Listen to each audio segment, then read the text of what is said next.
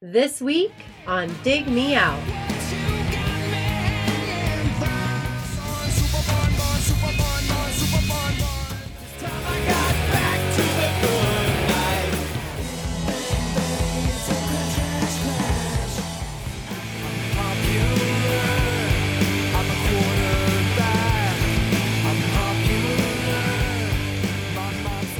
With your hosts, Jason Ziak and Tim Minnici.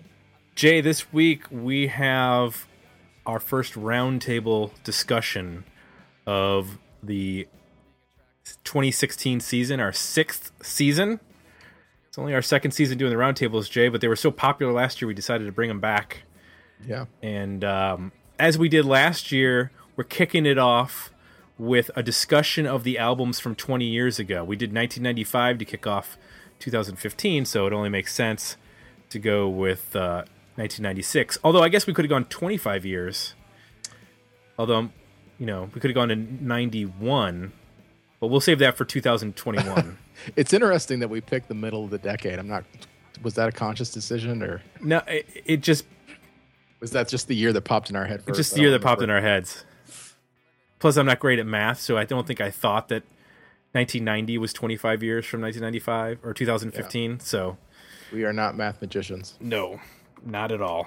So to help us revisit the albums of nineteen ninety-six, we have a, a a crew of veterans who have come back to discuss these records with us from uh, where I am, Columbus, Ohio, the uh, owner and operator of Kids Interview Bands, Mister Chip Midnight. Chip, how are you? I am doing great tonight. Excellent. From... just up north, Cleveland, Ohio, writer for Ultimate Classic Rock Magazine, host of the new podcast, Lost Together, Mister Matt Wardlaw. Matt, how are you? Howdy, sir. I am uh, pleased to let you know that we got uh, a good amount of snow today, so I think winter is officially here. We did, too, down Yay. in Columbus. We got about half an inch, which was enough to drive people off the road, so... And then uh, I imagine in the much more warmer climate uh, down south, uh, the uh, writer for Punktastic mag- Magazine, uh, owner and operator of Rocket Fuel Podcast, Mister Jeff Takis. Jeff, how you doing? Hey, I'm doing great. Staying staying warm? You know, we uh, in Tallahassee, we might actually get to freezing tonight, so um, it's kind of like the apocalypse here. Whoa. I imagine they just shut everything down. Yeah. Yeah, just shut it down. Pretty much. Actually, our low is thirty-two also, so. There you go. See, you're as warm as Florida, my friend. It could be it could be chaos. End of days. Well, we better get this recorded then before everything goes to hell. People are going to need something to listen to uh, in the uh, post-apocalyptic, uh, the day after uh, movie scenario where everything's frozen. Um We're going to talk about the albums of nineteen ninety-six. We're going to talk about our favorites. We're going to talk about the albums that uh, we think stand the test of time, ones that didn't do so well. We'll cover some other things. But I wanted to kick this off with a brief just thought on nineteen ninety-six, and I want to hear everybody chime in on this, if you think I'm crazy or not. In looking back at, at the albums each year, like what were the best-selling albums? What were the albums that uh, made the biggest impact? nineteen ninety-six, this is the year... that Alanis Morissette's Jagged Little Pill sold seven point three million copies. The next year, anyone want to take a gander what the number one album was in the United States? ninety-seven? ninety-seven. That boy. Matchbox twenty? Nope. Hmm. Is it Backstreet Boys? Worse. N Sync. Spice Girls. Oh. Yeah, yeah, yeah. Spice Girls were the number one... album, and then you have ninety-eight, the Titanic soundtrack, thanks to Celine Dion, and then in ninety-nine you have the Backstreet Boys. So this pretty much is the last year, in my mind, where the alternative movement of the nineties was the dominant force in album sales and in um, single sales, and those the the specter of manufactured pop. Boy groups, girl groups, of adult contemporary, whatever you consider Celine Dion, that starts to rear its ugly head in ninety-seven. And in early ninety-seven is when the Spice Girls get the number one single in the U S Uh, a couple months later, Spice World comes out. A couple months later, the Backstreet Boys album comes out. So ninety-seven is where it all turns, and it goes back to manufactured pop and and all of that. So we are we are discussing what I think is like the last shots fired in the alternative revolution.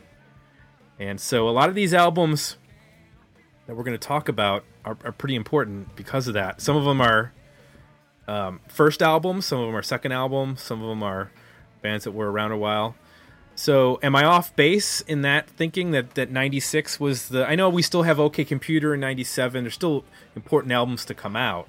But as an overall movement, am I crazy in thinking that this was the the last big year? Anybody want to take a shot at that? Well, when you look at the top forty, I'm just kind of scanning through it right now. It's very segregated between like art, you know, pure R and B and alternative rock. There's very little that's in the middle. You know, there's a mm-hmm. there's like a Tracy Chapman, but a lot of it is like, you know, Tony Rich Project, Bone Thugs and Harmony, and then you've got like Gin Blossoms. So I think there's something to that where there wasn't like a straight sort of pop that had existed prior to this and right. what existed after it. It was it was more genres for sure. And in, in some ways, the, the hip-hop and rap of the nineties can be correlated, I think, with, or, or, or not lumped in necessarily, but there was some crossover with alternative music, alternative rock in the nineties, whether it was on the Lollapalooza tour or the Judgment Night soundtrack, or, you know, Anthrax and Public Enemy working together. There was a crossover which there was not with pop. Pop was its own entity. And that, you know, was at the beginning of the decade. There were still people, you know, like Mariah Carey who were selling albums, in Whitney Houston with the Bodyguard soundtrack, but um, not in the same way that in ninety-four, and, and just for... You know, the record, ninety-five was Hootie and the Blowfish had the number one selling album. So yeah. I don't know if they're considered alternative necessarily. I don't know what they're an alternative to. Um, it's pretty, it's pretty like album oriented rock uh, with that record. Didn't uh, the Alanis record came out in ninety-five, right? Came out it in did. ninety-five, but yeah, it, it sold well through that. Yeah. yeah, yeah. I think I was surprised looking at nineteen ninety-six. Um, you know, it, it was a good year for music, um, but also a lot of my favorite records from the alternative era um, came out that year. It was just, it was a strong year mm-hmm. for alternative music, and I think that like you're right to kind of mention ninety-seven, because as I think towards like ninety-seven and ninety-eight and ninety-nine, it's like I know that, you know, working in radio at the time, um, those years, I mean, things really started to drop off, and and uh, the quality just really started to just completely drop out. Chip or Jeff, any thoughts? You know, when I started um, looking at nineteen ninety-six, uh, it was kind of funny. I um, the way I started doing this was um, I looked at the old archives of the episodes of M T V's one hundred twenty minutes to see what was getting played um, there, and just kind of looking to see what records were released in, in ninety-six. And, and uh, like it was said before, there were a lot of great records that came out that year. Um, I felt like ninety-six was kind of overshadowed by ninety-five in a lot of ways. I feel like there were so many great records that came out uh, that year. Um, but I think you're right, Tim, as far as, you know, the Alanis Morissette record kind of being the, the dominant record of the year, and that kind of being the last time an artist like that was able to to sell that many records, I think is uh, is pretty accurate. But of course, in kind of the alternative and underground, uh, you know, music scenes that were occurring, you know, there's always been, you know, kind of that undercurrent of great music that's kind of beneath the beneath the surface, and that and that exists even in ninety-seven and beyond. So that's my thought. Yeah, and, and uh, as I was looking at things too, ninety-six seemed to be for a lot of the bands that um, I kind of have picked out for this, uh, sort of like the rookie year, if you were going to equate it to like a, a sport analogy. Um, a lot of first albums, first or second albums coming out by a lot of bands that a lot of which are still around today, um, and or some are, are already on the reunion phase of their careers. But that was kind of the start for a lot of the bands that, that I've picked out to talk about tonight. Well, let's talk about some of those bands. I want to talk about first the albums that were released in ninety-six that made an immediate impact on you guys when they were released. These are not ones that you had to discover later on, but ones that, you know, you were on board from that moment. Um, I want to mention just one, which uh, uh, is is kind of an oddball one. Um, you'd probably get a, a chuckle, but uh, so I used to go to midnight sales, like I'm sure you guys used to go to as well. Sure. Uh, when your when your favorite bands were putting out records. So uh, in ninety-one, Metallica had put out the Black Album, and I was so psyched to hear what was going to be the next record, because I wasn't really a huge Metallica fan up until the Black Album. And then I went back and got Injustice for All and Master of Puppets and that kind of stuff. So I went to the midnight sale in college, went to Mad Hatter's in Bowling Green. It was like, all right, new Metallica. And I got home with Load. And um, I think I tried to like it for a while, but I was like, what is this Hero of the Day song? This sounds pretty, like, light. This is not heavy. And, uh, yeah, so that wasn't one that w- worked out. What were um, some of the albums that you guys remember? Uh, I'll start with you, Chip, as far as albums that you were uh, looking forward to and immediately liked back in ninety-six. So um, I've been on previously to talk about Triple Fast Action, who mm-hmm. did not release a record in nineteen ninety-six. However, um, I remember talking to West Kid, doing an interview with him, and he had mentioned this band from Arizona that he had, I don't know how he worked into the Capitol signing deal, but somehow he got to um, to work with a young band. I think he wanted to try his hand at producing. So um, he had turned me on to this band called Jimmy Eat World. Hmm. Um, and so because I was a, a, a Triple Fast Action West Kid worshiper, I immediately sought that out. And I was writing for a, a local print publication at the time, and um, an advanced cassette of Static Prevails came into the office. And um, so I grabbed that and Uh, listen to that thing nonstop for months, and and to this day, it's probably uh, either that or Clarity, but but probably one of my favorite two Jimmy Eat World records. So there's that one. Um, uh, I, I still I don't know if it's a guilty pleasure, but still love um, Stabbing Westward's uh, Wither, Blister, Burn and Peel from that year. Yeah, um, coming out of Veruca Salt's kind of indie meets major label um, uh, first album, American Thighs. I think they, for as much success as they had, they took some some hits through uh, through independent uh, and alternative magazines and writers who kind of thought that they were a the, the product of a boardroom. So they released the Blowed Out Your Ass, it's Veruca Salt E P, which they recorded with Steve Albini, which was kind of a, a I think a good thing for them to do, to kind of say that, you know, that's kind of how they grew up and where they grew up. Um, let's see. Uh, oh, and then and, and, uh, Fiona Apple's Title. Yeah. Um, uh, I, you know, as I look through and kind of uh, think about just my history of listening to music, I think it was around the ninety-four, ninety-five, ninety-six time where, um, and and you know, we we did the the Women in Rock episode as well. Um, It was kind of in full steam in ninety-six, and discovering kind of like this new young uh, talent, Fiona Apple, was was pretty awesome, and, and that definitely was uh, an album I still listen to today as well. You mentioned um, Stabbing Westward. I want to bring up uh, on our Patreon page, where you can uh, go and leave comments to be read on the show. Uh, one of our subscribers, Steve Muzinski, he uh, he chimed in with. Um, Uh, local first off, Local H is my favorite band, so shout out to As Good As Dead, which came out in uh, ninety-six, and uh, by no means it is their best work, but all the elements are there for a band that would truly come into its own years to follow uh, in years to follow despite unfortunate stigma of being a one hit wonder. For me, the album still holds up, but I'm sure a lot of that is steeped in nostalgia. Um, curious to hear your thoughts on uh, people not attached to the band as much as I am. Uh, we can get into that later. But secondly, thought of a handful of albums worth mentioning. He mentioned the Stabbing Westward album. He also mentioned The Descendants, Everything Sucks, uh, Seven Year Bitch, Gato Negro, and Face to Face's self-titled record, all uh, on the severely underrated two by the Presidents of the United States of America. Um, and then he brings up uh, two albums which are relevant, uh, Razorblade Suitcase and Wax Estatic. Uh, Razorblade Suitcase being Bush and Wax Estatic being Sponge.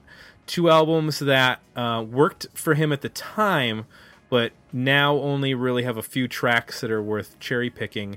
And then lastly, um, he said it would be a sin not to mention that Crowbar's Broken Glass came out in ninety-six. He said it's an ass kicker. Absolutely.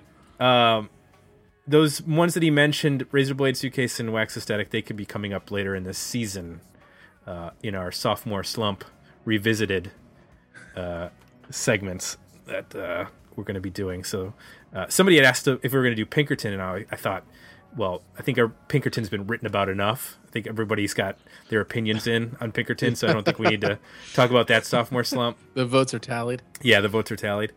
Um, so... Jeff, why don't you talk to us about a few albums that uh, hit you immediately back in nineteen ninety-six? Yeah, um, you know, there were actually two records that were that you just mentioned uh, from the person who had commented. Um, you know, in nineteen ninety-six, um, you know, I pretty much listened to punk rock like all day, every day. Um, so a lot of my choices in the records that immediately hit me are in that in that vein, um, and two of them were mentioned there. Um, the Descendants record, Everything Sucks, um, we know, which was the band's first um, record with Milo singing in like nine years. And so, uh, you know, their reunion to release that record was huge. And, and um, that's um, just a phenomenal record and one that I listen to a lot still um, today.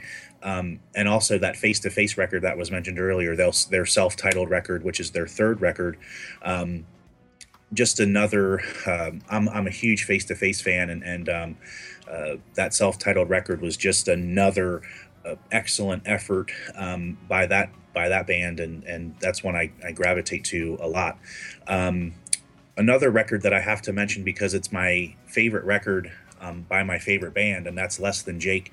Uh, they put out Losing Streak uh, in nineteen ninety-six, and um, Uh, that's just, um, you know, when you think about, again, kind of the punk world, that was also a year where uh, the ska and ska punk stuff was really starting to to gain some traction, um, which led to, of course, you know, the, the Boss Tones in ninety-seven um, putting out a huge record with Let's Face It. But, um, you know, Less Than Jake putting out Losing Streak in nineteen ninety-six is um, one of my all-time favorite records. So um, I can't uh, go without mentioning that.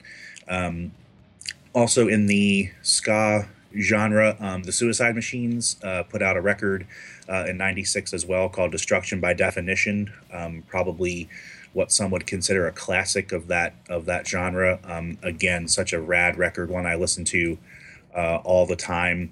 And then uh, lastly, for maybe a lesser-known uh, band, there was a U K uh, band um, called China Drum, which put out a record in nineteen ninety-six called Goose Fair. It was their debut full length. Um, they kind of crossed the line between punk and more of a, a like kind of a hard rock uh, sound, um, but just a really great, um, a really great album. And one of the little hidden things about China Drum, which is like their little kind of um, mini claim to fame in the Green Day video for When I Come Around, when the band is like walking around the streets, um, Mike Dirnt is actually wearing a China Drum t-shirt.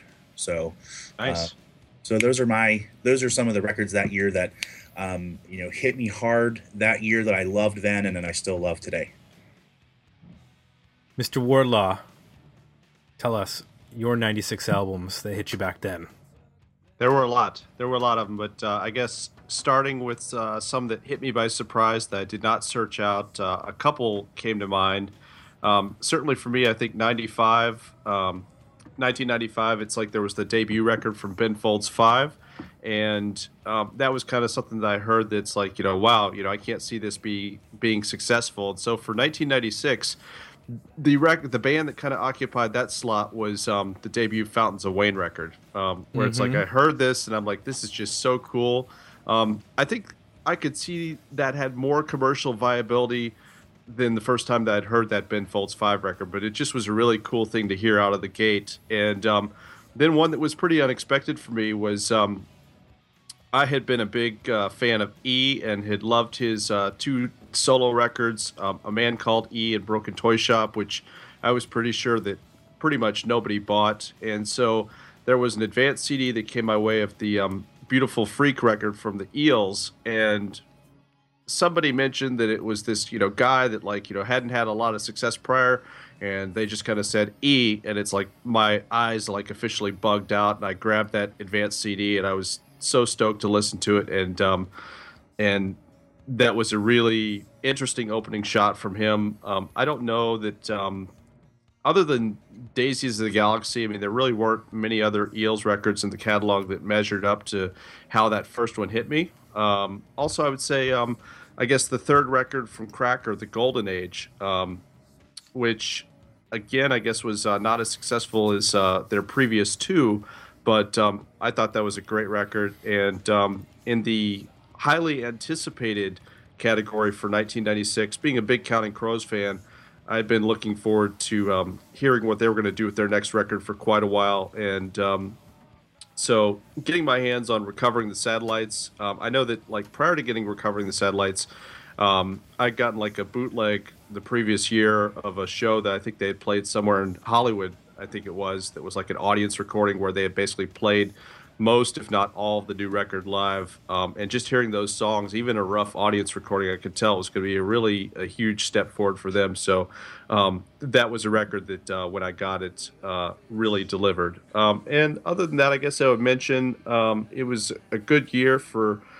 well, I mean, really the nineties, there was a lot of singer-songwriter stuff floating around. And um, there were a couple records um, that came out that year that I really liked. Um, One was the uh, third record from a guy from Chicago, a guy named Michael McDermott, who put out his uh, self-titled record that year. And then uh, the debut record for uh, somebody that I think she is from New York, um, Between the One and the Nine, Patty Rothberg.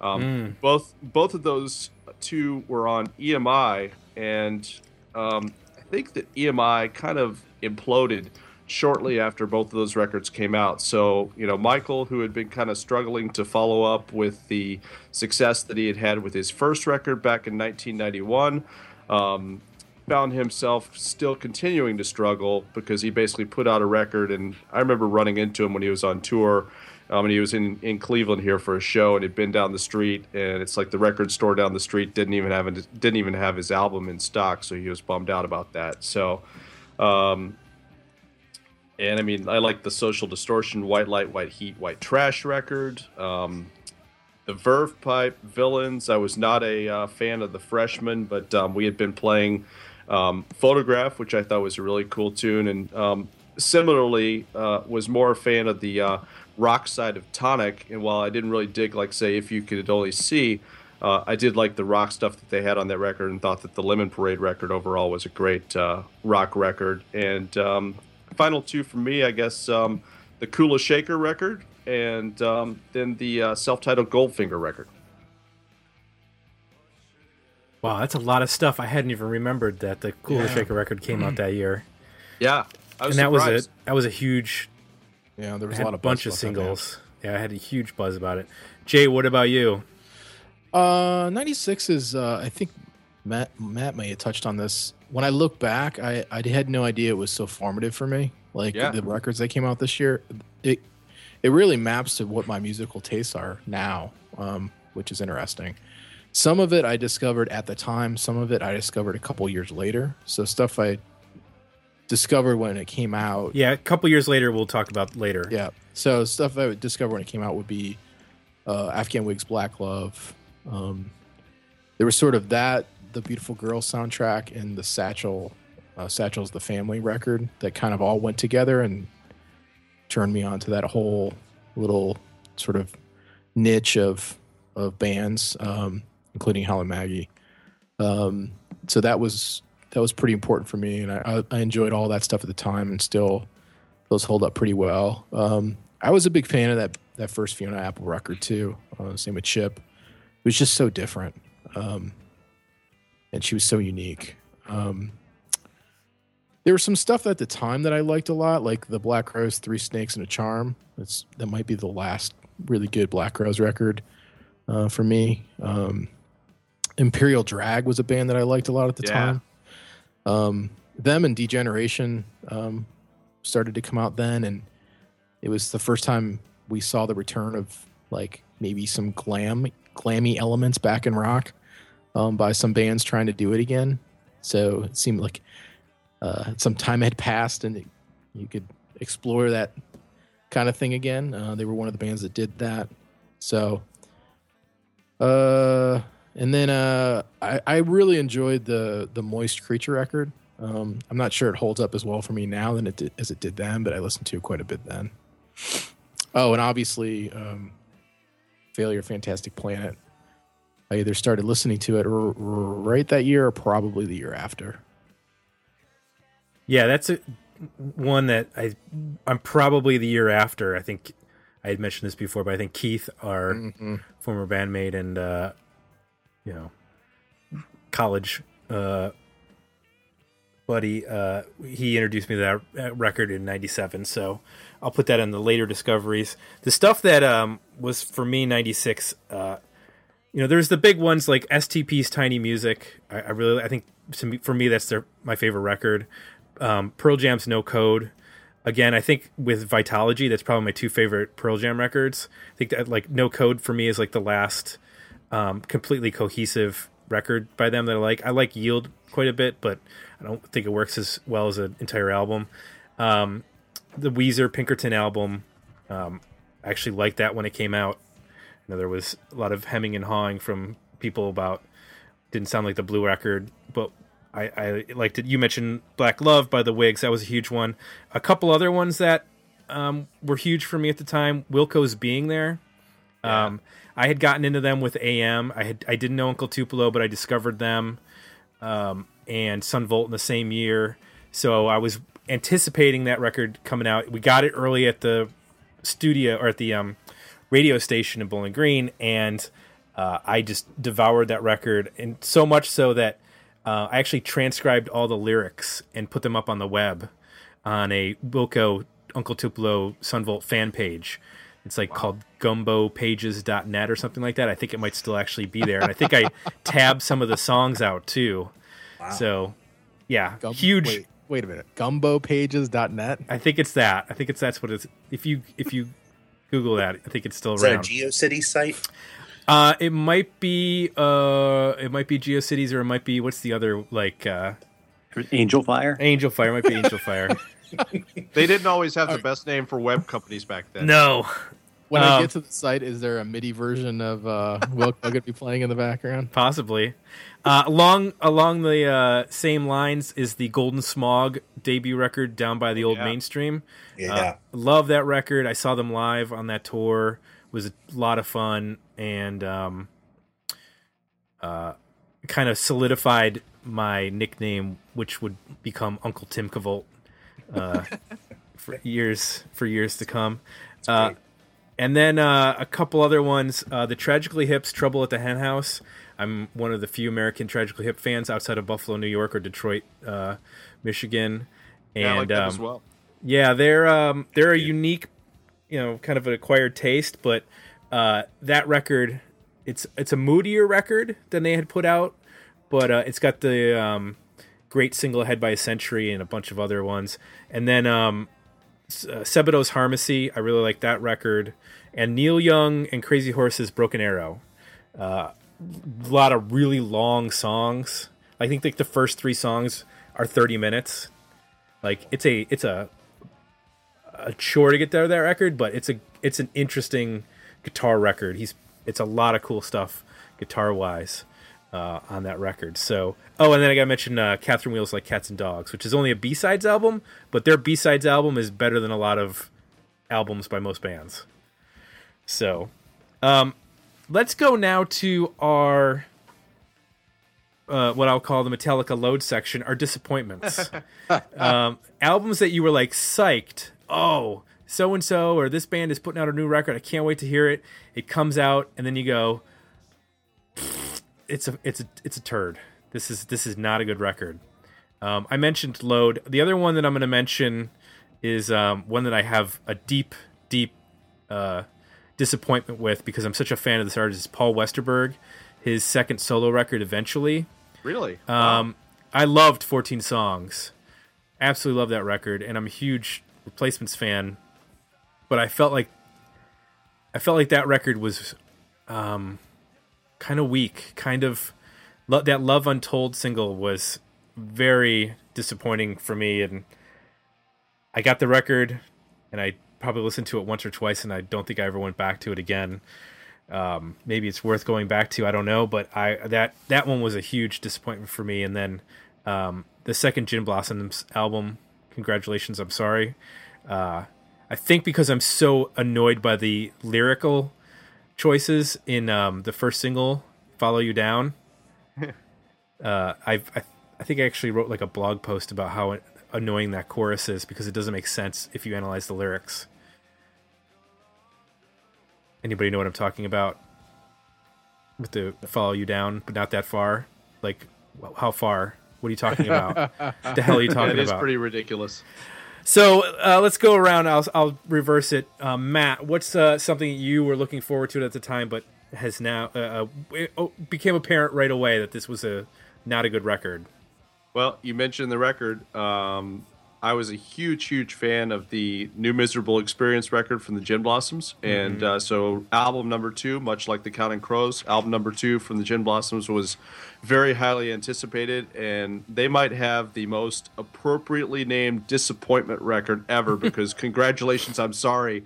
That's exactly how I felt as I was listening to it. I just wanted to, I think I probably got a promo of the C D, but I still wanted to hurl it against the wall. And that, so, can we blame that on the original songwriter, guitar player leaving the band? I don't think so, because, um, you know, it's funny because they broke up after this second record, and then they got back together and um, have made, I guess, two albums since then. They made the Major Lodge Victory record, um, which I told a lot of people at the time that Major Lodge Victory record came out that... Um, That sounded to me like the record that I thought that they should have made after New Miserable Experience. Like, you know, it's like if you forget that Congratulations, I'm Sorry happened, you can almost put that third record in as like the proper follow-up. And then I also liked, um, it's got a horrible name, but I liked the record that they did after that, No Chocolate Cake as well. So I th- I think that what, you know, for whatever reason, uh, you know, whether it was record label interference or whatever the case was, I mean, the songwriting mojo just was not there in a huge way with that second record. It just didn't happen. That's a theme we're going to explore when it comes to nineteen ninety-six. Uh, a lot of bands that put out second records and they just uh, didn't have the mojo, as you put it. Um, the only other, the only other record that I've got on my list, I mean, it was a short list, but the only re- other record I've got on my list uh, is the Def Leppard Slang record, which I know that it's common that that's, you know, even the band knows how much the fans kind of um, push that record aside. Um, and I think that just, you know, being a fan and, you know, coming on the heels of the Adrenalize record and, you know, Hysteria and, of course, everything that, all those records, Um, it was just such a left turn um, and not what I was looking for from a Def Leppard record that um, I couldn't get into it. And even in the years past, uh, you know, as they've like done the big like anniversary reissue and all that kind of stuff, I've gone back to the record and, you know, I, I respect that they were trying to do something artistically and, and step outside of their Def Leppard box. But um, it's a record that just still doesn't do it for me. Well, that's going to be an entire podcast when we talk about Uh, metal bands from the eighties and how they uh, transitioned uh, in the nineties, how they, whether yeah, or not they survived. I mean, you mentioned the Metallica Load record. I mean, I think that, you know, Metallica and Soundgarden both kind of put out records that year that their, you know, fans. Um, I don't know that the Down on the Upside record was, you know, warmly received by the entire Soundgarden fan base either. So I think that that was a very similar. Uh, that one had a similar reception to how Metallica fans felt about Load. Yeah, that's a record we can talk about a little bit. It's it's. Uh, I mean, it broke up the band. I would, I think. Yeah. Uh, so clearly, they weren't. Uh, I think Cornell was going in one direction and seemed like yeah. the rest of the band was going in another direction or didn't want to go in his direction. So, um, Jeff, what are uh, some of the records that uh, were not uh, were not pleasing to you? You know, there's really only two for me, and they were both already kind of mentioned. But um, the the first that was the most crushingly disappointing for me, um, and I know there's a whole lot of, you know, talk about it, is Pinkerton. Um, I thought the Blue record was perfect. Um, I still think that I, I love that album from beginning to end. And when Pinkerton came out, I just remember being so incredibly disappointed by it. Um, I've since then come around um, to Pinkerton. I actually like the record a lot. Um, I'll always, um, you know, Weezer fans are always kind of in a in a camp. You know, you're in the Blue Album camp or you're in the Pinkerton camp. Um, and I'll always be in the Blue Album camp. But um, over the years, my my heart has warmed uh, to Pinkerton uh, quite a bit, and I and I like it a lot. But back then, um, I was um, pretty pretty devastated by um, my um, dislike of the record. So that would be um, the one that immediately came to my mind when uh, when you asked the question. And the other one, uh, which is the one you just previously mentioned, was the was the Soundgarden record, Down on the Upside. Um, Super Unknown was just so awesome and such a great record, and so um, diverse and big, and um, you know, just a really solid record. Um, Down on the Upside just just didn't do it for me. So. Um, I was pretty disappointed by that. So those are those are really my my two. I didn't have a ton of letdowns uh, that year, uh, which is which is a pretty good thing. Chip? So as we talked about in the Van Halen episode, um, like the mid nineties for me and like hard rock, I just, it was kind of a blur, and I kind of bands that I had loved before, I just didn't pay attention to so much. So uh, you know, I'll, I'll echo the Def Leppard Slang album. Not so much that I think it was a terrible record. I just, I think I just ignored it. Uh, just was not into that kind of music for whatever reason, which is kind of crazy to think now. But same with Metallica, Load. I remember the the, the two that I was thinking about that um, that I have on my list: uh, Pantera's Great Southern Trendkill. So, I think Vulgar Display of Power might be the best hard rock album of the nineties. So coming off that. Um, Yeah, I just I maybe I didn't give it a fair chance, but it just didn't it didn't do it for me. Uh, the great great Southern Trendkill album, and then um, uh, you guys probably all have this experience either talking about records or writing about records, um, writing negative reviews. And so I remember reviewing uh, Fishbone's Chim Chim's Badass Revenge review. And that's another band that I was totally outside of my regular wheelhouse, I guess, of, of what I would typically listen to. But uh, Truth and Soul, I loved. Um, uh, Reality of My Surroundings, I loved. Uh, there's another one in there, too, um, in the nineties. But uh, I remember writing the review of Chim Chim's Badass Revenge and just what, just didn't feel it. I don't know. I just didn't like it. And I was writing for that same music publication I was talking about earlier, and um, one of the only pieces of hate mail I ever got, and somebody had written on uh, hotel stationery from some hotel in like California. I think it was California, maybe Detroit. I don't know. I got it anyway. I got I got a hate letter that um, I obviously didn't know what I was talking about. I was an idiot and obviously not a Fishbone fan, and hadn't listened to the record and all that kind of stuff. And uh, like I said, it kind of pained me to write that review because um, they were they were the type of band that my friends totally did not listen to and weren't into. And I was trying to turn them on to them and ended up converting quite a few people. So, like I said, it was a disappointment to have to write that review.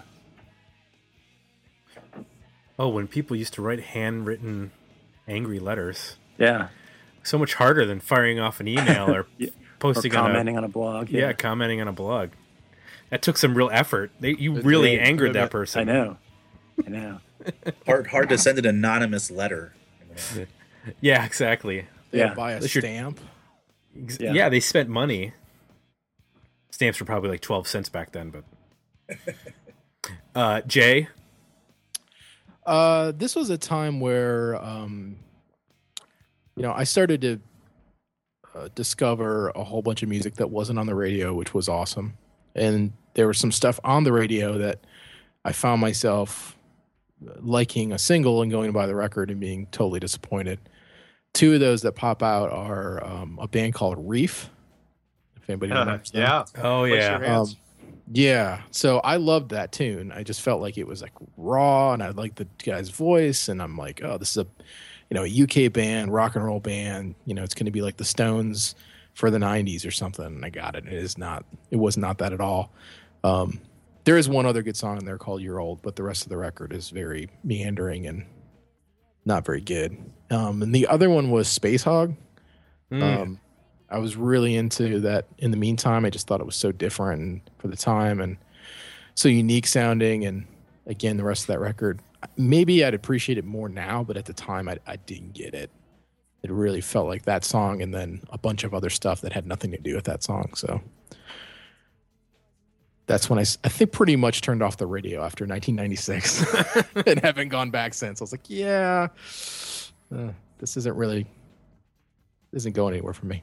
Since we're in this section, I want to ask uh, people's opinions. I, I don't know that you're necessarily fans of this band, but R E M put out New Adventures in Hi-Fi uh, in nineteen ninety-six. And, um, you know, they had made a couple of left and right turns in their career. Uh, you know, Monster being the previous album had some, that was a pretty big left turn for the band with the big guitars and, uh, sounds on that record. And then this one, you know, this was the first of their huge record deal that they signed, I believe. And um, it's a long record.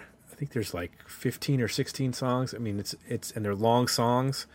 Um, I can't, I couldn't, other than Ebo the Letter, I couldn't tell you another song off this record. Does anybody have any thoughts about New Adventures in Hi-Fi and whether it was a disappointment or not? Yeah, I, so, I'd, actually, I'd actually love to um, talk about that. I actually listened to this record um, like four times in the last two days um, preparing for this episode, so I'm kind of stoked it's getting talked about. Um, I actually really like this record.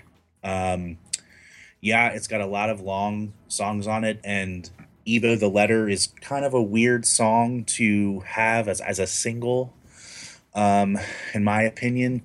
Um, but there are some great tunes on this record. Um, the Wake Up Bomb uh, yep. is one that comes to mind. Um, and actually, um, the longest song on the record, um, which is over seven minutes, um, called Leave, um, is actually probably my favorite song on the record. Um, yes, me too.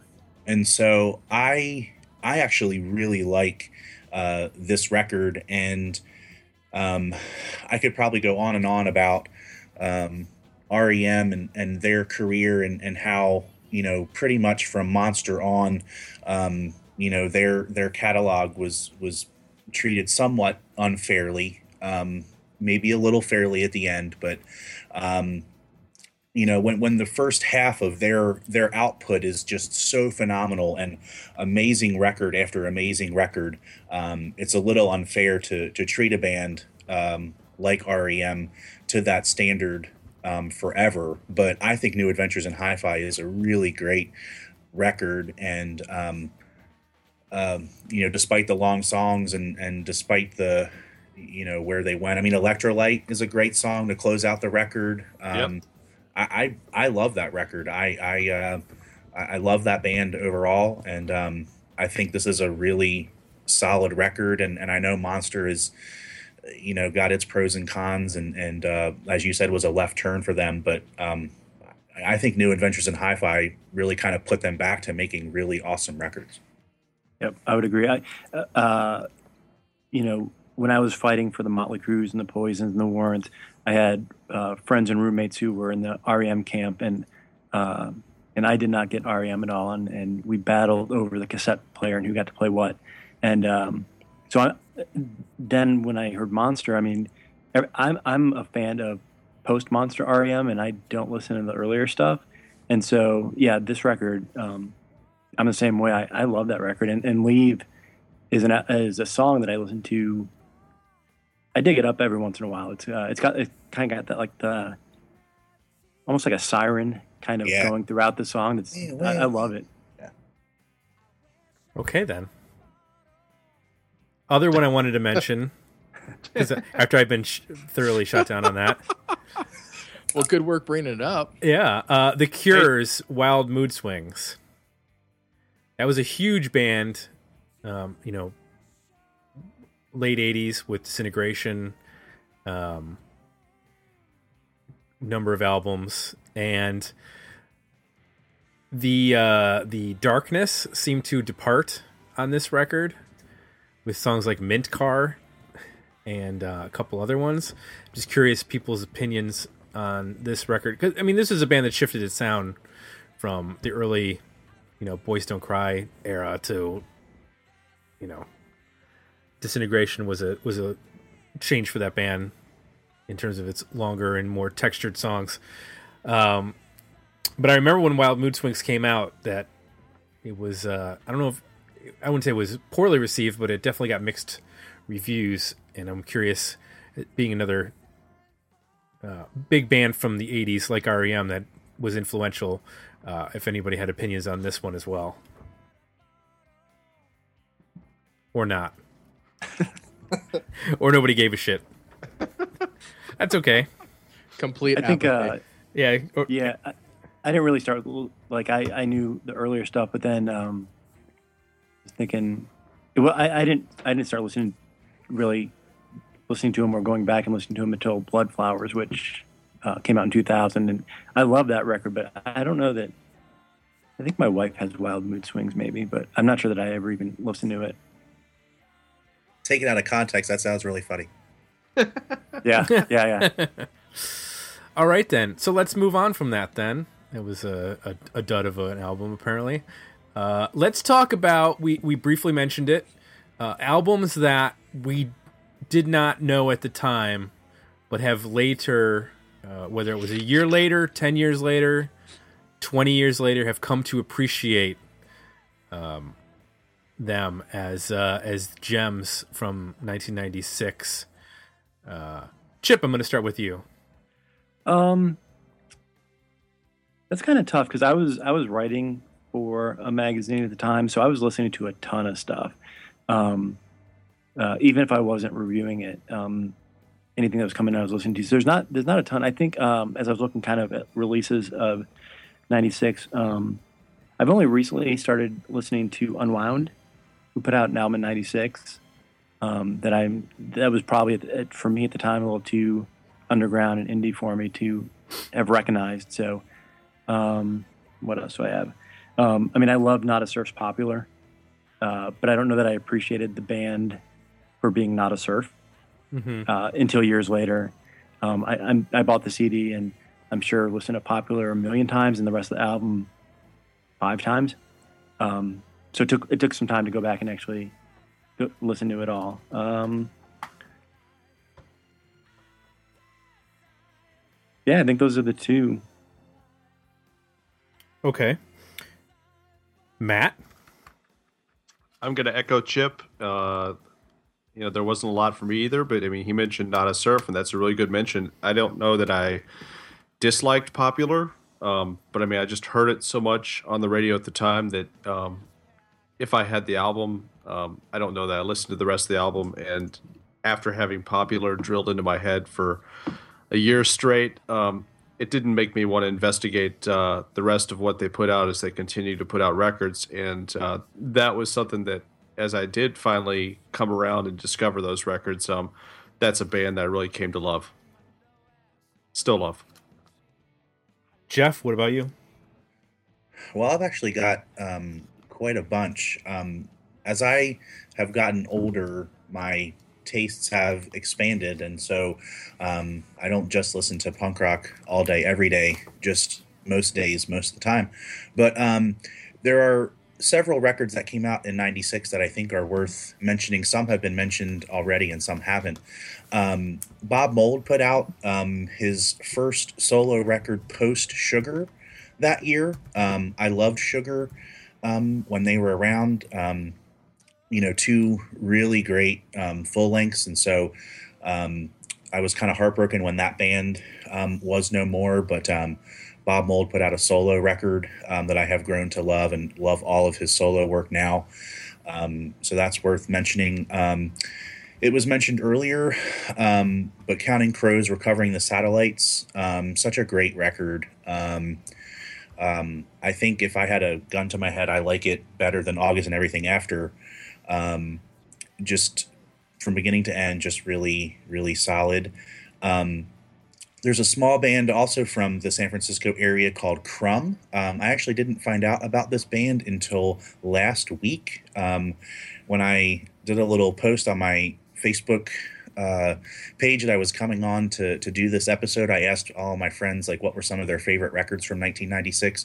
And uh, a friend of mine chimed in Uh, with this band called Crumb. Uh, their album uh, was called Romance is a Slow Dance. And um, they just have a really good, um, you know, basically a kind of a, a, of a rock sound. Um, it's hard to describe. Um, Jeff, Jeff, have you heard the, the follow-up to that one? Um, it's actually on its way to me in the mail, matter of fact. Uh, uh, man, it's one of my favorite records. Oh, that's awesome! I can't wait to I can't wait to to get it. So um, I really love "Romance Is a Slow Dance." I've been listening to it like almost all week when I haven't been listening to R E M. But uh, man, just a really great record. Um, also worth noting, I know Jay mentioned it as one of his favorites from that year. Failure's "Fantastic Planet." Uh, took me a few years to uh, discover Failure, but um, that's such a great such a great record. Um, Jawbox put out a record in nineteen ninety-six, their self-titled mm-hmm. uh, album, also worth noting. They're such a rad band and, and had such a great output uh, over the years. It just took me a little bit to uh, discover them uh, and that record after nineteen ninety-six. And uh, just two more, I promise. Um, uh, totally outside of my normal wheelhouse, Um, but I've really grown to to love it here recently, is Luscious Jackson's Fever In, Fever Out record. Um, you know, that kind of loungy hip-hop, um, you know, all-female group, um, just really cool. That's like a really good record to just kind of chill to and um, uh, relax with. I, I've really kind of grown to to really love that record. Um, and then lastly, um, as a genre as a whole, I've really grown Um, to love power pop, and one of my favorite power pop records came out in nineteen ninety-six, and that's Super Drag's Regretfully Yours. Um, you know, that song sucked out, um, got a lot of airplay uh, that year, and, and yep. really is a great, uh, really a great tune.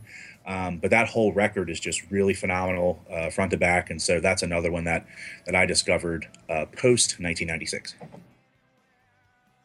I like that you crowdsourced for your some of your uh, responses. Right on. That's, that's very uh, that's very twenty sixteen of you. um, Jay, some of your discoveries. Yeah, there's been quite a few. Um, some huge ones would be Manic Street Preachers, Everything Must Go.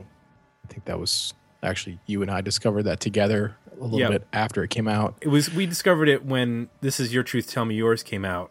Right. Because that's when we were really getting into like a lot of British stuff. Right. Um, Spoon Telefono, which is just a brilliant album. I mean, it's so lo-fi in a great way, and uh, they've gone on to do some obviously different sounding things, but this is the rawest they, they ever were.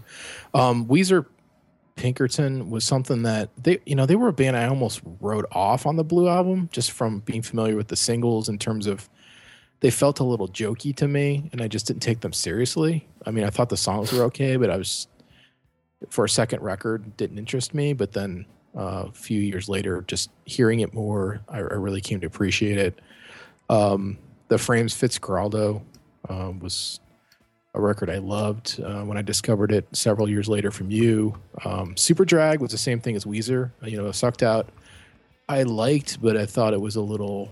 wasn't quite sure what, you know, where the band would be like on a full record. And a couple years later, I finally picked the record up and then ended up becoming one of my favorite bands. Um, same thing with the Cardigans. Um, you know, Loveful was okay. Uh, but First Band in the Moon, the whole record is, is is, is pretty unique, and everything they've done since then I, I love. So that's a, a band that I discovered uh, a little late. Whiskeytown's a band I discovered very late, but um, like it quite a bit. And Faithful Street came out that year. And the last one I'll mention is uh, New York Loose, which is a band I just discovered a couple years ago, and that their record Year of the Rat came out in ninety-six. So a lot of stuff digging up late uh, for this year. Cool. Well, you guys have stolen most of the ones that I was going to mention. Um, two that weren't mentioned. Uh, one is a band that we reviewed season one, Luster. Uh, yeah. They had a song on the Empire Records soundtrack, but their self-titled record, and as far as I know, their only record, came out in ninety-six. Good guitar rock. That's a great record. And the other one I wanted to mention was Suede's Coming Up. Um, I didn't get into Suede until Head Music came out. Again, that was like late, like end of the decade, right around the time we also did, got into Manic Street Preachers, you and I, Jay. Um, but I went back and got Coming Up, and there's a ton of great singles on that record, and then that led me back to like Dogman Star and the debut album, and um, I've been a fan of theirs ever since. Although I can't say that I've loved every record since uh, Coming Up and uh, Head Music. But um, yeah, Jawbox, Manic Street Preachers, Not a Serve, Super Drag, Failure, on board with all those that uh, you guys mentioned. So last one I want to uh, go around the room with is uh, the albums that have not stood the test of time. These were albums that you may have loved at the time, but now you go back and you're like, huh, not sure I'm not sure I'm really digging this. Or you used to love the whole record, and now you're like Steve mentioned with like Wax Estatic, maybe there's just a couple songs on this that are, you know, maybe you only like swallowed off of Razorblade Suitcase. You're not a big fan of Greedy Fly anymore. Uh, you know, so you got it, Tim. Okay, so let's go. Let's That's, go. I think you covered everybody with that one. Oh, I did? Yeah. Okay. Are those the only two? Um. Uh, uh, any. I'll, you know, maybe not everybody has an answer for this, but uh, Matt, any any records that you loved back then when they came out, and now you're like not so in love with them? The the love has lo- has been lost.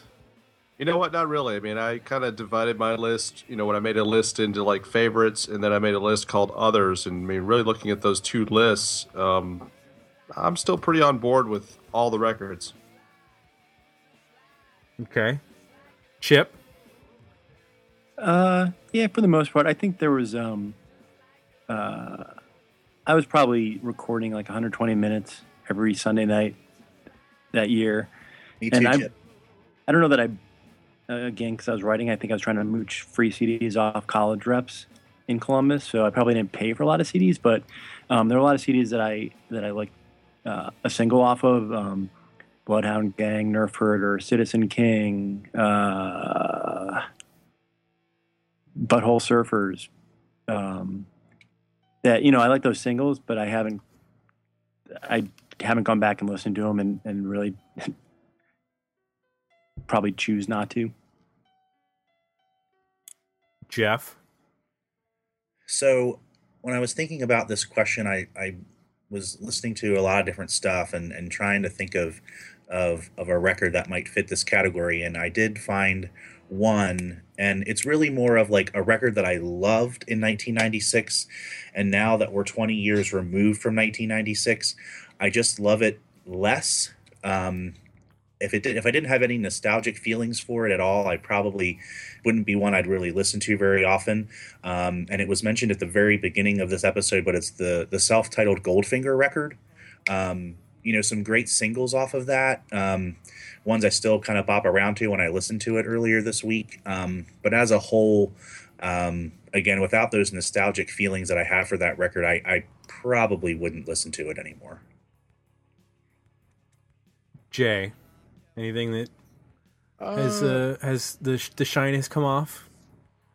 There's, I can't really th- come up with anything where I'm like, just turned on it, you know, where I just can't listen to it. I mean, obviously there's some here that don't work quite as well. Um, but I'll, I still, it's probably the nostalgia factor. I still appreciate them, um, you know, in a certain way. So, I mean, I guess the the one I, I mentioned earlier that I probably listen to the most, that I listen to the least now, would be uh, Moist Creature, but that's uh, that's about it. I mean, I don't, and even that when I go through, I'm like, oh, some of this is okay, some of it's not so great. Well, I got a couple. I'll, I'll throw them out, and you guys can, you know, uh, you can thumbs them up, thumb them up, or thumb them down. Uh, one is uh, Rage Against the Machine's Evil Empire. I was a huge fan of the first record, and I listened to that second record a lot when it came out. And now when I listen to it, I'm like, this is ridiculous. Like, what are we so mad about in nineteen ninety-six that we're making yeah, this record? I think that's fair. Um, one that uh, I think I was in love with it at the time, because I was a huge Pixies fan. Uh, I came to the Pixies after they broke up, but before the solo album started coming from Frank Black. So uh, The Cult of Ray came out in um, ninety-six, and I was a big fan of that lead single, Men in Black. And uh, I got the album, and I listened to it a lot, and I tried to like like it because I was really liking the Pixies. But now I'm like... Uh, I don't, I don't know what I was thinking. So that's one that has not stuck with me as much. And then, um, what was the other one that I was looking at? Um, oh, Soul, Soul Coughing. Love the first Soul Coughing record. I like the single Super Bon Bon. I think that's a fun single from them. But I remember liking that record a lot. I remember having a very short but depressing conversation with our music director at the radio station, where um, I was playing the song, I was playing the single in the studio, and he came in and he was like, "What do you think of the new record?" I was like, "I really like it." And he's like, "It's shit." And he just walked out, and I was like, "It's like, oh, okay, well, all right." So I'm surprised nobody mentioned like Squirrel Nut Zippers, or uh, you had would have had to have liked them in the first place, right? Also, the the Lemonheads record, Car Button Cloth. Um, I remember really liking that record, but I don't think I've listened to it since nineteen ninety-six. Fun-loving criminals. Did you listen to the whole record, or did you just go? Yeah, to... really? Yeah. Does it sound j- just like that one single, or is so it? So you're the one. I am. Yeah, exactly.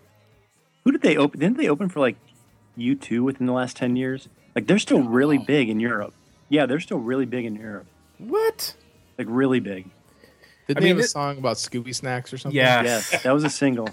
This was a big year for weird singles, because you had yes. like the Space uh, album Spiders, which had Female of the Species. You had the Sneaker Pimps album Becoming X, which had the Six Underground.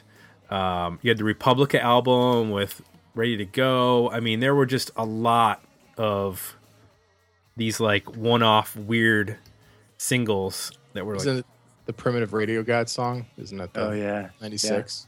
Yeah. That yeah, you're probably right about that. You had Chibomato with Know Your Chicken this year. Cake, Fashion Nugget. So you had uh, the Distance and um, the Gloria Gaynor cover. This is the Electric Larryland album from Butthole Surfers. So that's the uh, Pepper. Pepper. I mean, there's just bizarre singles this year, which could yeah, be a whole show.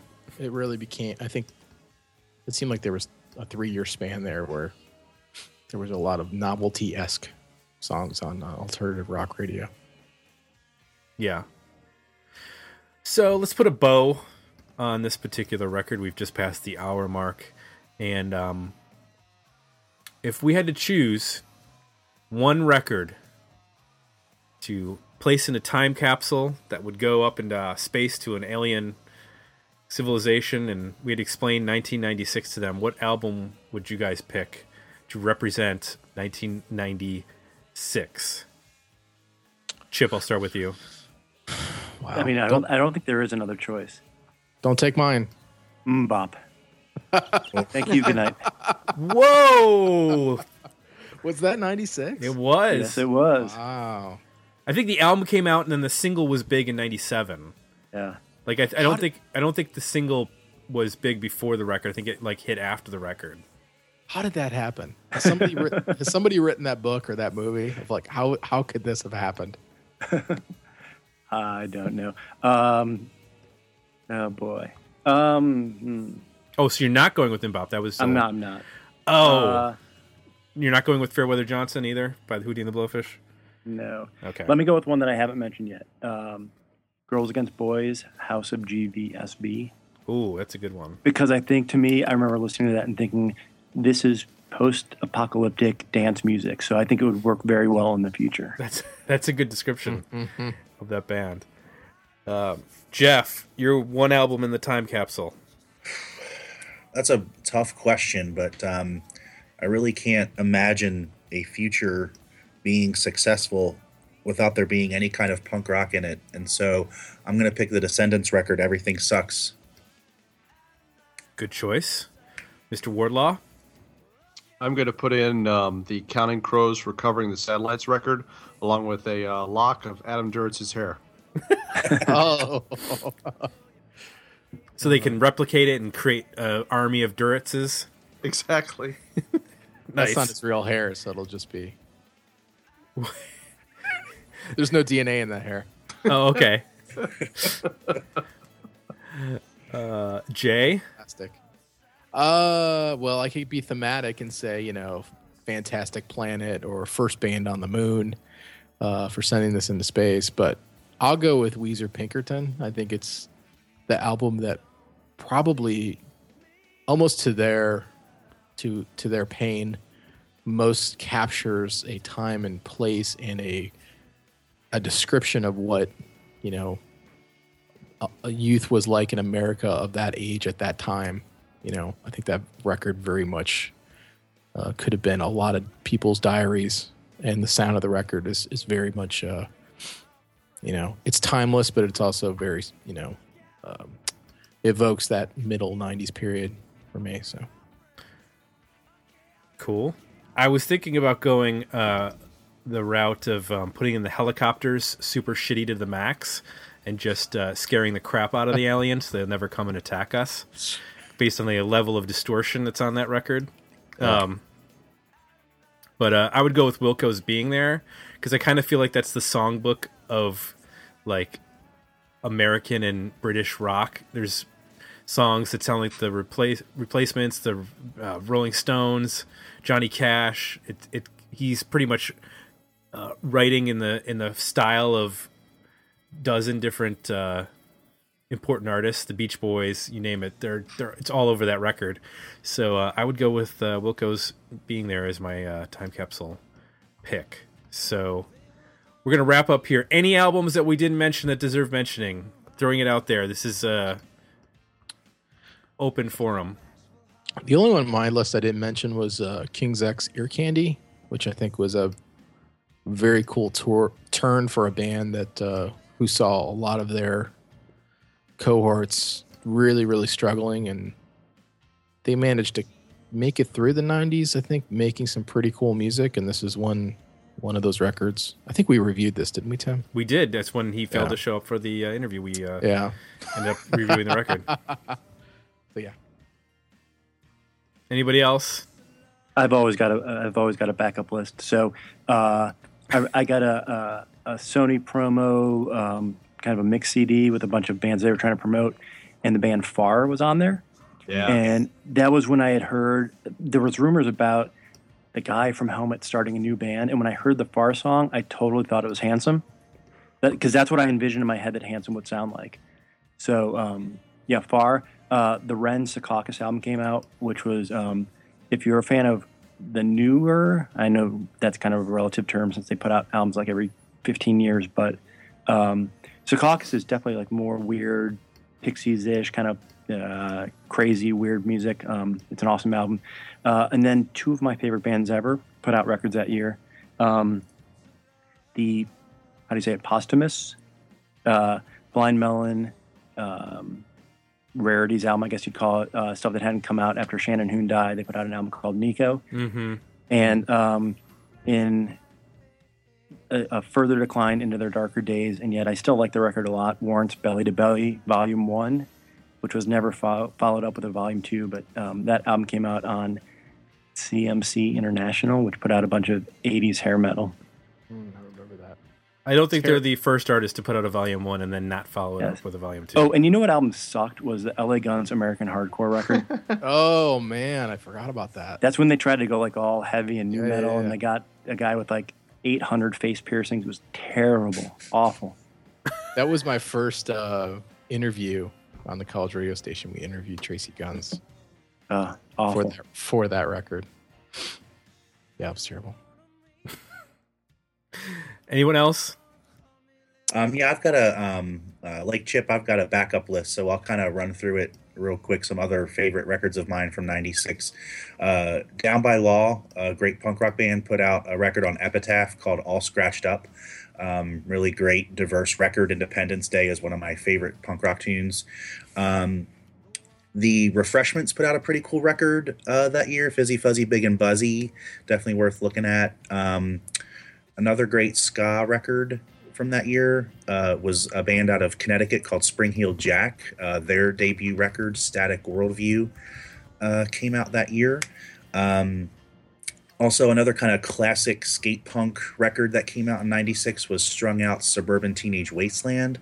Um, one that I listen to regularly. And then my last three, kind of more in the alternative genre, are um, The Posies put out a record um, in nineteen ninety-six, Amazing Disgrace. Mm-hmm. Um, really solid. Um, I know that doesn't get as much love as some of their other records, but that's just a solid record.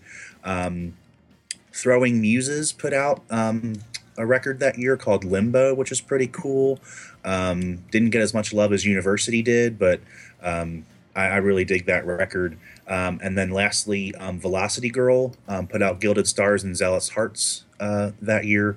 Um, and I really uh, love that record too. Oh, I, Amazing Disgrace didn't come up on my list when I saw what was released. Forget everything I said. That was my favorite record of the year. Ha ha! Ooh. Chip with the, uh, with the last minute substitution. I missed that one. That's all right. Uh... Matt, do you have any that need to be mentioned before we go? No, I think I'm good. Okay. A few that I want to mention, um, and these are a little bit out there picks. D J Shadow's Introducing, uh, Tricky's uh, Pre-Millennium Tension, two albums that I really like from that era. Uh, Tool's Enema. Uh, yeah. And what was the other one that I was looking for that... Uh, Oh, Screaming Trees Dust, good record that uh, did not get mentioned. Um, I think that's it. I think we've covered nineteen ninety-six in full. Oh, I know what it was. Gu- Guided by Voices, Under the Bushes, Under the Stars. That was actually the record that I got into them on. I did not know about Alien Lanes or B one thousand before that, so it was... Uh, Under the Bushes, Under the Stars. I think the official Ironman Rally song was the single off that record that we started playing at the radio station, and then uh, began the collection collecting of every uh, Guided by Voices and Robert Pollard side project uh, after that. So that has taken up quite a bit of time. Um, nobody mentioned Jamiroquai. What's that? What the hell? Oh man. That's was, another I, weird. Oh. How did that happen? What about Bell and Sebastian put out If You're Feeling Sinister in ninety-six to you? That's true. They put out two re- records that year. Yeah. And uh, it took till now. And nobody mentioned Bloodhound Gang. Come on, folks. I did. Oh, oh, oh you did? Yeah. In my in my in my in my ones that I I bought for the single and oh. don't listen to. Gotcha. All right. Gentlemen, it's been a pleasure. Said all said all you can say, and we're going to wrap this up now. Chip, we can find you at kids interview bands dot com on the web, and of course at the Twitter handle and at Chip Midnight on uh, Twitter. That's it. Uh, Matt, we can find you on the web on your new podcast, Lost Together, which is, uh, I think that's lost together pod dot com. Correct. Thank you, website. Sir. And you were at Ultimate Classic Rock as a writer and a bunch of other places. You can just Google your name, and I'm sure they'll find you. And M. Wardlaw on Twitter, I believe. Yes, sir. And yeah. and gumbo pages dot net. Angel Fire backslash GeoCities. That site does not load, by the way. Oh, it doesn't? It just sits there. At least for me, it wouldn't load. So there's something there. There is. You might have to go to the Wayback Machine to find it. Not going to lie. And Jeff, we can find you on the Twitter at, is it Rocket Fuel Podcast? Uh, Twitter is rocket underscore fuel. Okay. Over at Punktastic, you write about bands um, from the Buzzbin, I believe. Yeah, I do a column called Back to the Buzzbin where I um, select uh, bands from the nineties that I just feel like didn't get enough love and uh, basically tell their story. What's next on the uh, agenda for that? I am finishing up the interview uh, with a band from uh, the Berkeley, California area called Engine eighty-eight. Um, they were really rad and uh, put out three great records um, that seemingly no one listened to. And so I'm hoping to do my little part to change that in the world. Very cool. Well, if you like what you heard, please consider leaving us positive feedback over at iTunes. Join the conversation on this episode at Facebook, Facebook, Twitter, and dig me out podcast dot com. And of course, if you want to take part in uh, this, this discussion before the episode, join us over at our Patreon page to uh, join our virtual uh, board of directors to help us pick upcoming episodes, chime in, get advanced info on shows and whatnot, all that sort of thing. So that's it. Thanks, everybody, for uh, doing this episode. This was a great way to kick off the new year.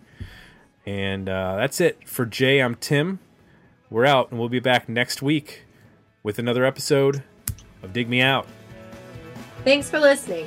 You can support the podcast by becoming a Patreon subscriber at patreon.com backslash dig me out or requesting a review for the two thousand sixteen season at our Request a Review page at dig me out podcast dot com.